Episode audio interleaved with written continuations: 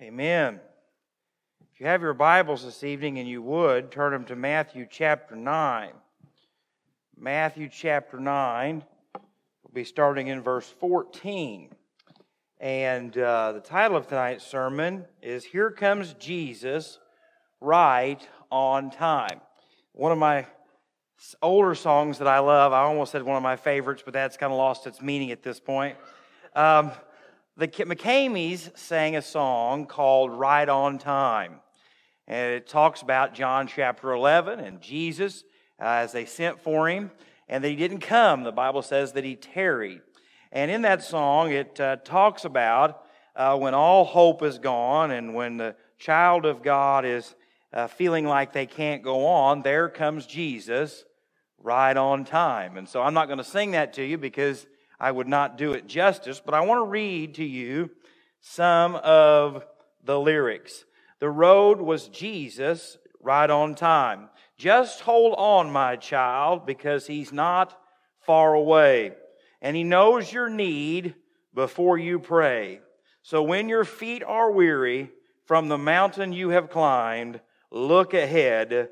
Here comes Jesus right on time. And I think so many times in our life, we struggle with God's timing. We think that He should work quicker. We think sometimes that He doesn't uh, respond at the rate of pace that we feel that He should.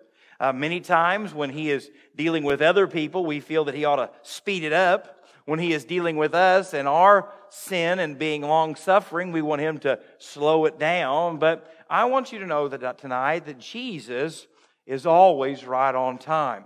And that's because God doesn't operate in time and space like we do. He knows all things at the same times. He's all places at all times, and He's all powerful. And so we believe that God knows what you need before you ask of it. He knows what is going to happen. He is in control of what is going to happen.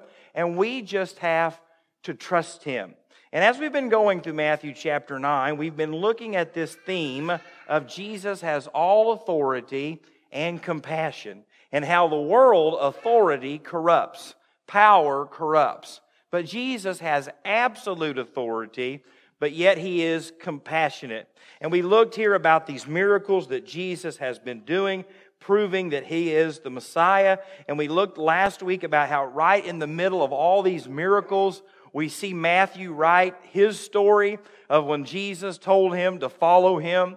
And we talked about how your salvation is the greatest miracle God will ever do in your life. He might heal you from a disease. He might give you bukus of money to spend. But the greatest thing that God ever has done for you is to save you and to keep you saved. And so right here in the in all of these demon possessed healings and and many healed and Peter's mother-in-law and the centurion's servant and the wind and the waves obey him. We see right here that Matthew talks about his salvation story. And tonight I want to continue on with this because Jesus continues to show who he is. But we see, I think, right here in the middle of this, a great warning to you and I. And so tonight we're just going to go verse by verse and let's pray before we jump right in. Father, I thank you for this wonderful time of worship. I thank you, Lord, for the sweet spirit that has been here this evening and this morning. And Lord, I just pray that you would continue to work and move for your glory. And Lord, we thank you so much for the privilege to be able to gather here. Lord, and I thank you for these individuals who have committed to come and those, Lord, who wanted to, who weren't able. And so, Father, I just pray that you would guide your messenger tonight. Father, that you would help me to say what should be said, and Lord, close my mouth to the things that should not be said. So, Father, I ask forgiveness, and I pray that you would bless our time here together. And I ask it in Jesus' name. Amen. You see, here I want to show you tonight the first thing is that Jesus has the authority to start something new. Jesus has the authority to start something new. You see, you could walk into the city of McLeansboro tomorrow as a taxpayer and say, I think we need to build a new city pool. And they're going to look at you and say, Now, who do you think you are? You don't have the authority here. You're not in charge of this. You're not an alderman. You're not the mayor. Who do you think you are? But if the majority of those people voted to have a pool, you would have a new city pool. Because why? The authority is theirs to make that decision. If I was to walk up to you and say, I know that you have a million dollars in the bank, I would love a check for $975,000 written out to Jacob Gray and it make it cashable at any bank that you would like to choose. You'd say, That's my money. That's not yours. It's not your authority to tell me how to spend my money. And you would be absolutely right. But now, if your wife wanted to write a check for $975,000, or you did and you had the money, you could write it because why? It's your authority. It's the money that God has given you. And so, excuse me, excuse me, I want you to hear this idea of the authority to start something new. And so when we start here in verse 14, Jesus starts by saying, Then the disciples of John came to him, saying, Why do we and the Pharisees fast often, but your disciples do not fast? And Jesus said to them, Can the friends of the bridegroom mourn as long as the bridegroom is with them? But the days will come when the bridegroom will be taken away from them, and then they will fast. No one puts a piece of unshrunk cloth on an old garment, for the patch pulls away from the garment, and the tear is made worse. Nor do they put new wine into old wineskins, or else the wineskins break. The wine is spilled, and the wineskins are ruined. But they put new wine into new wineskins, and both are preserved. And so we see here that the disciples of John and the Pharisees have a self righteousness problem. And tonight I want you to hear that. When God is at work and we're seeing all these miracles and we're seeing all these things that Jesus does, and Matthew's talking about his testimony, you would think that these people at this time would be bringing more people to see healed, more people to see their life changed. But what happens is they want to nitpick why Jesus' disciples don't have to fast and to pray like they do. Now, friends, this is a dangerous taste to be in as a follower of God when you think that you are more spiritual than everyone else. When you feel that you're the only one that is right with God. You're the only one that can pray. You're the only one that can sing in the choir. You're the only one that can teach Sunday school. And why aren't everybody else as spiritual as us? And what Jesus says is, there's no reason for them to fast right now because I'm here. But there is coming a day when I will not be here and they will be fasting and praying and sacrificing and serving. And he starts this idea of putting new and old. And so we get this identity and this idea that Jesus is beginning a work that is not just focused on the Jewish people. That he is going to take this message, he's going to take these disciples who are apostles, he's going to continue to build them on the day of Pentecost, and he is going to send them out to all the corners of the world. And so tonight I want you to hear this. The greatest danger that you and I face when God begins to work if it doesn't include me, sometimes, sometimes we don't like it. Now, there's an old song, and, and I'm not going to sing it again because I've referenced it a lot here lately.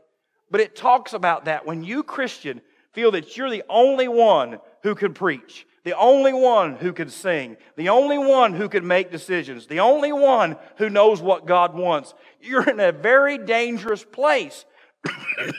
Excuse me. Man. Sorry about that. Too much sitting out in the dirt this afternoon. But Tonight, I want you to hear that because when God begins to work, and you see this a lot with new Christians, somebody gets saved, they get on fire for God. Man, they want to be at church on Sunday morning. They want to be in Sunday school. They want to be in church on Sunday night. They want to be in church on Wednesday night. They want to be in church on Tuesday night prayer meeting. They want to be in church every time there's a revival. And those of us who've been saved look at them and say, that'll wear off. I was that way at one time. Oh, thank you, sir. That's what I'm talking about. Cough might be bad, but I'm liable to choke on this thing. And so, Everybody's like, I'm not doing the Heimlich, let him go. We just sing about Beulah Land. But thank you. But it's very easy sometimes when God works in another church, when God uses another ministry, when God blesses another Sunday school class, when God blesses a different ministry, that something in us gets very jealous. And what happens is John's disciples had followed him, right? They've got to be thinking, John baptized this man, right? How is this possible? Why are their disciples not sacrificing and fasting and praying like we are? But yet Jesus is teaching and training them to send them out. And so tonight I want to challenge you as God begins to work in your life, be thankful. When God begins to work in the lives of people around you, be thankful. Friends, never forget that you and I are just at our best sinners saved by grace. And so I might not always agree how God works and how God is doing things and how God is pouring out His blessings and, and how God is using different people, but I should be thankful that God is still at work. Now, I know what you're all saying right now. We're all on the same team, Pastor. It doesn't bother me at all. And I'm guessing that you're not being completely honest. Because I'm not going to lie to you. I don't like standing up here and preaching a 32 minute sermon, right? a, a 37 minute sermon sometimes, let's be more honest, right? And it just looked like it falls on deaf ears. Right? I want God to work and to move. And I want people to be saved in the lobby. I want people to be saved in the library. I want people to be saved in the, uh, the, the lunchroom, but we don't call it the lunchroom. It's uh, uh, whatever the room that we eat in is.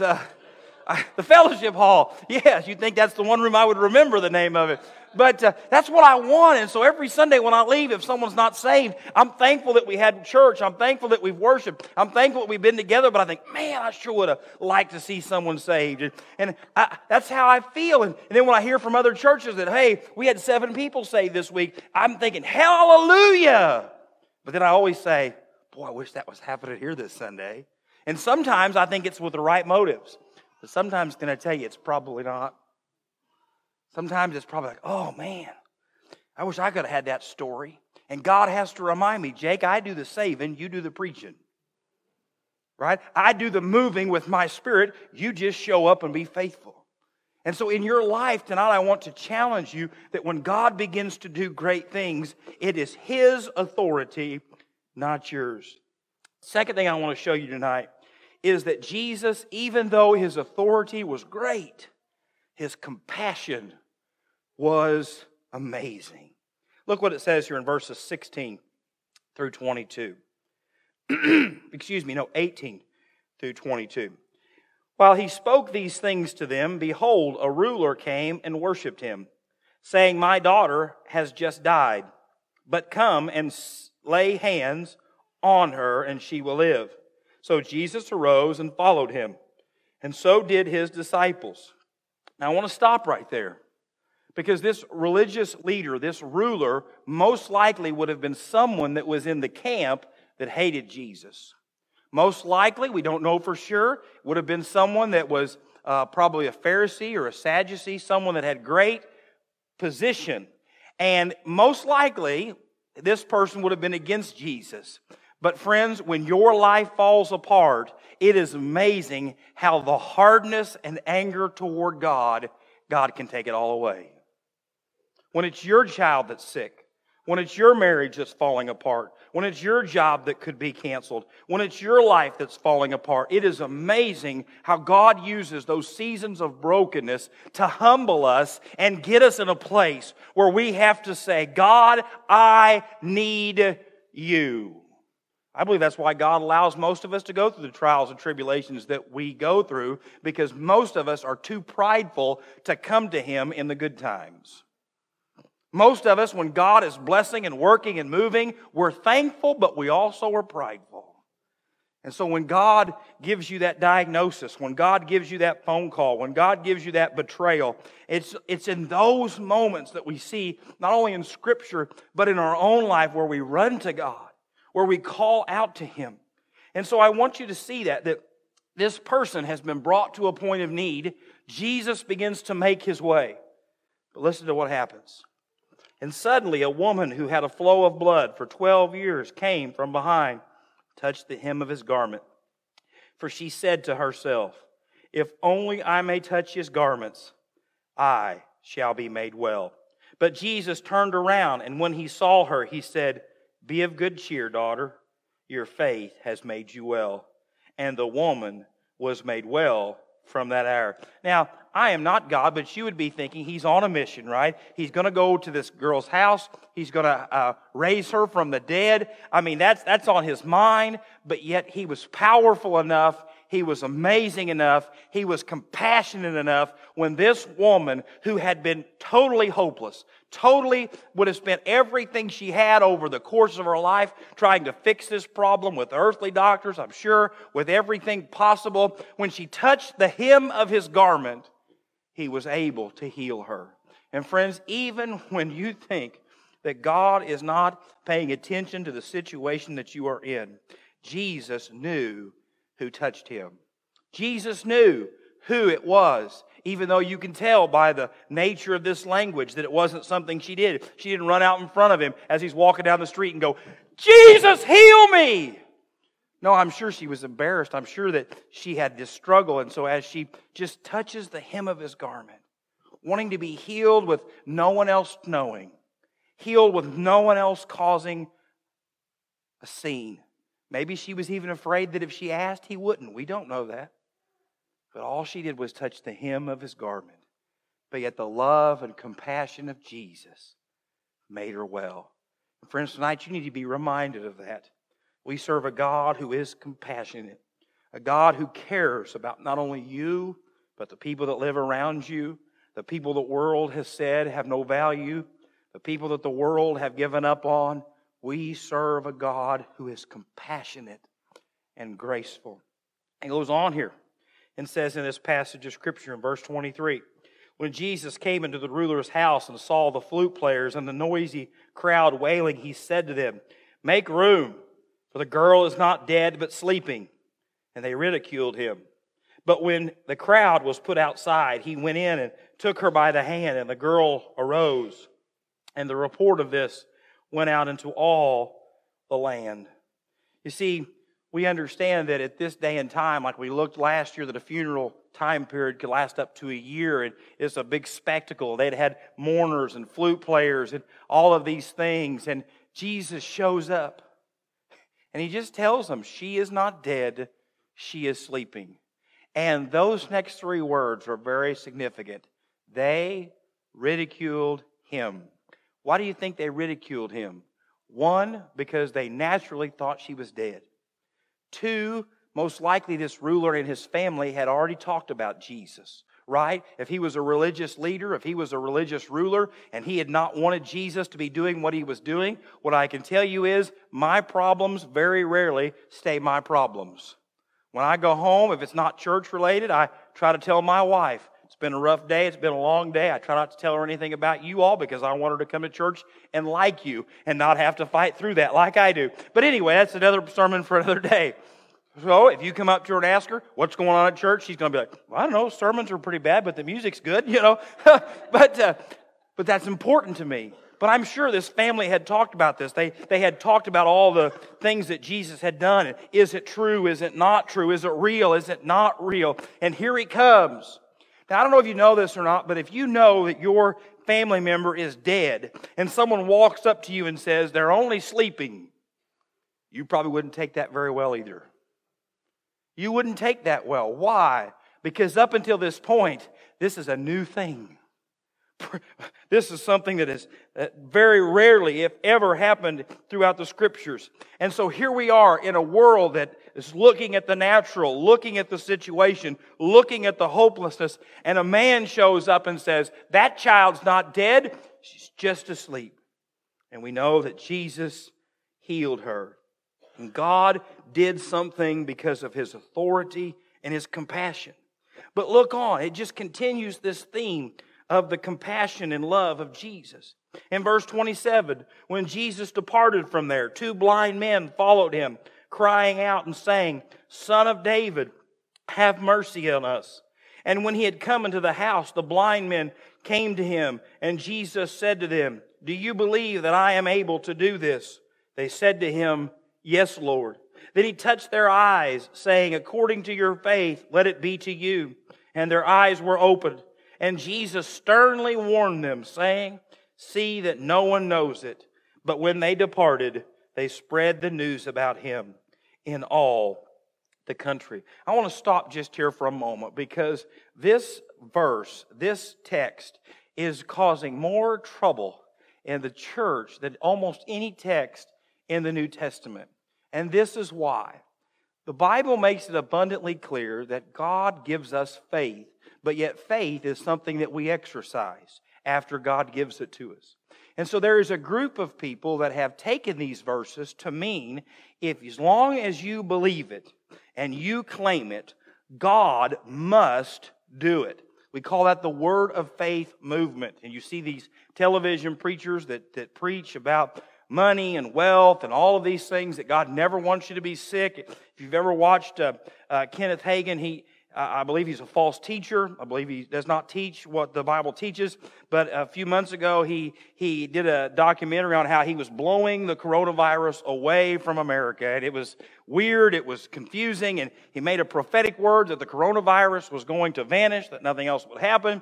And uh, all he would have had to say was an election. But anyway, um, but that didn't happen. And so, but that was his mindset that he claimed it, he owned it, it had to happen.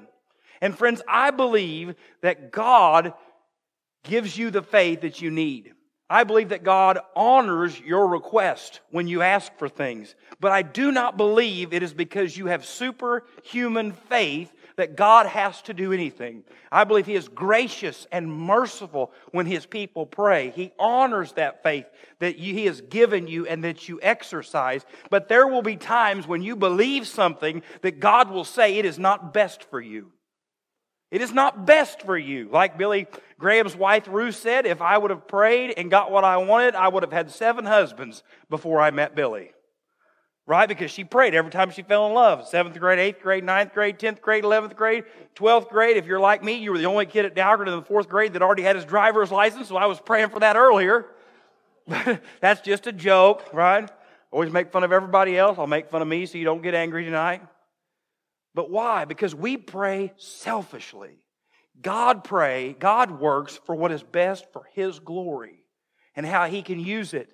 And friends, there will be times when your life is falling apart and God is holding you and carrying you and working in your life, and the world is much more blessed and God is much more glorified by being with you in that than if He was to change your circumstances. There will be other times when God will heal and God will work and God will move because that is what He knows will bring the most glory and honor to Himself. And I have to be okay with believing that God can do anything and trusting what He does.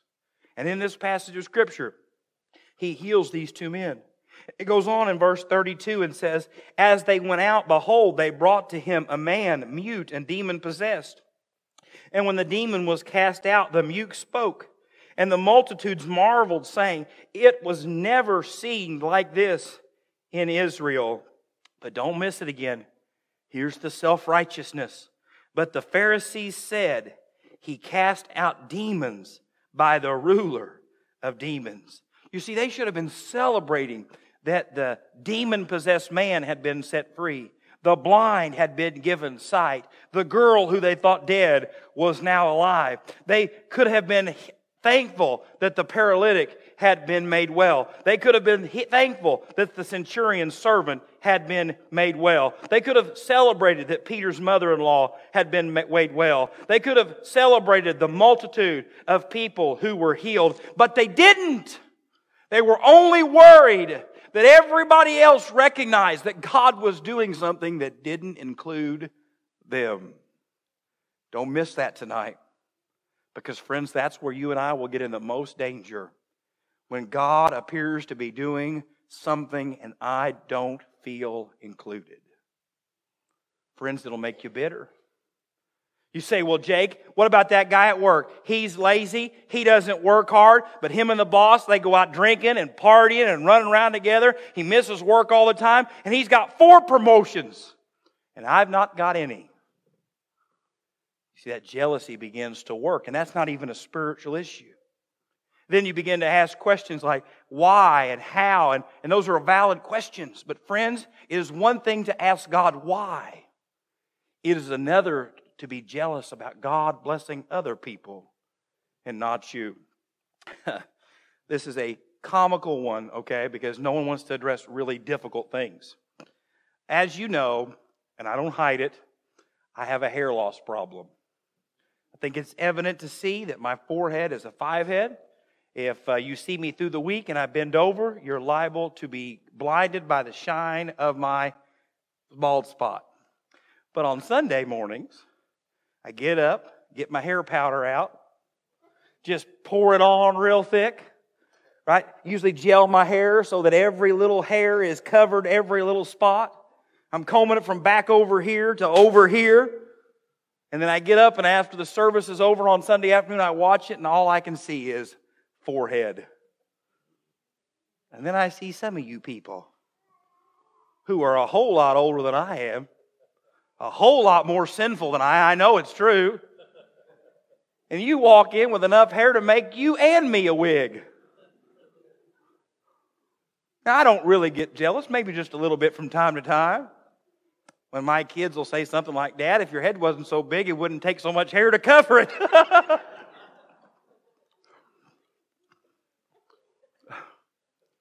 but, friends, how many times do we do that? The neighbor down the street, they just bought a new house, a new boat, a new camper. Oh, they, they just, they inherited $17 million from a great aunt they didn't even know they had. And here I am putting up with my family. They're terrible they ain't got no money to leave me. But friends, I'm telling you tonight, when it comes to spiritual things, now don't miss this. It is God who produces what? Spiritual results. It's God who produces spiritual fruit. And if God is choosing to give an abundance on someone else's tree, be thankful. Be thankful. It's not your job to chop down someone else's tree. It's not your job to go take the fruit off their tree and put it in your bushel. Friends, I'm telling you, if God is at work in someone's life, if God is at work in a church, if God is at work in a family, leave them alone if you can do nothing else. God will sort it out. God will take care of it. I have seen so many families. God will be working, God will be moving, God will be doing great things. And someone will be like, Did you see her dress at church? Just a little bit too short, wasn't it? Oh, did you see her haircut? Mm, mm, mm, yep, just a little too much modern for me, too much color. I believe your hair ought to be the same color that God gave it to you, but there's a whole lot of people that applies to it. It's not purple and blue either, all right? Or how many times does a, a family take a new Sunday school class and start teaching it? And, well, he's not as good as my last one was. Friends, in those moments, I know it's hard. I know it's difficult, but you trust God to be fruit inspector. You trust God to give the increase. And you just be faithful to continue to do what God has asked you to do and watch what He can do. Now, I'm going to finish here and I'll be done this evening.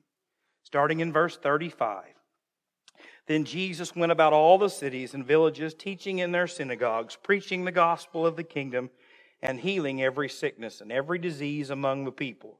But when he saw the multitudes, here it is, he was moved with compassion for them because they were weary and scattered, like sheep having no shepherd. Then he said to his disciples, The harvest truly is plentiful, but the laborers are few. Therefore, pray the Lord of the harvest to send out laborers into the harvest. You see, Jesus didn't say he was compassionate, he was moved, and it's my job to take care of everything. He says, Pray to the Lord of the harvester to wait, raise up what? Laborers. God could do everything on his own. He does not need you and I, but he gives us the privilege. That is why I believe that there are, should be young men being called to preach. I believe there are young people who should be called to the mission field. I believe there are people who should be answering the call to do this and to do that. Why? Because if God truly has an abundant harvest, He is not going to stop calling laborers.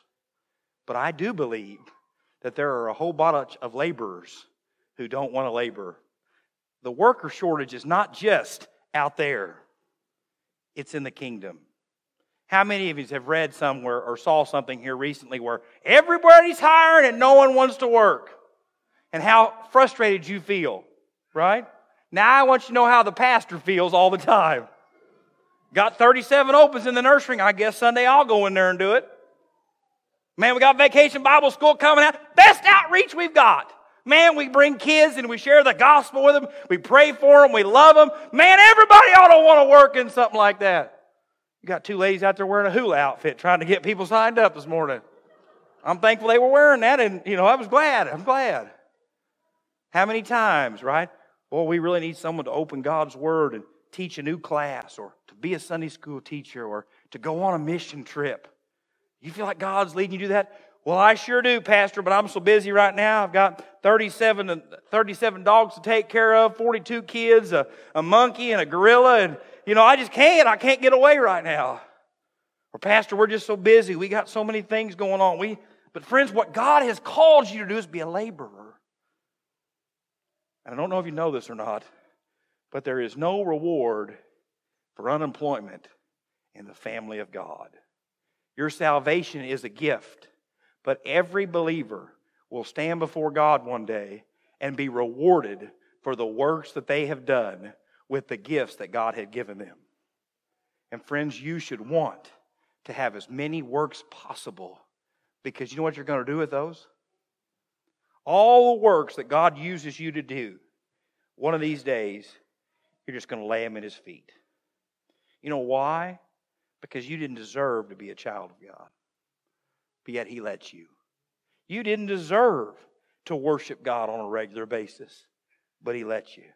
You didn't deserve to be called a pastor, a Sunday school teacher, a missionary. You didn't deserve to be called a mom who was going to raise your children in the nurture and admonition of the Lord. But God, in His grace and mercy, allowed you to be.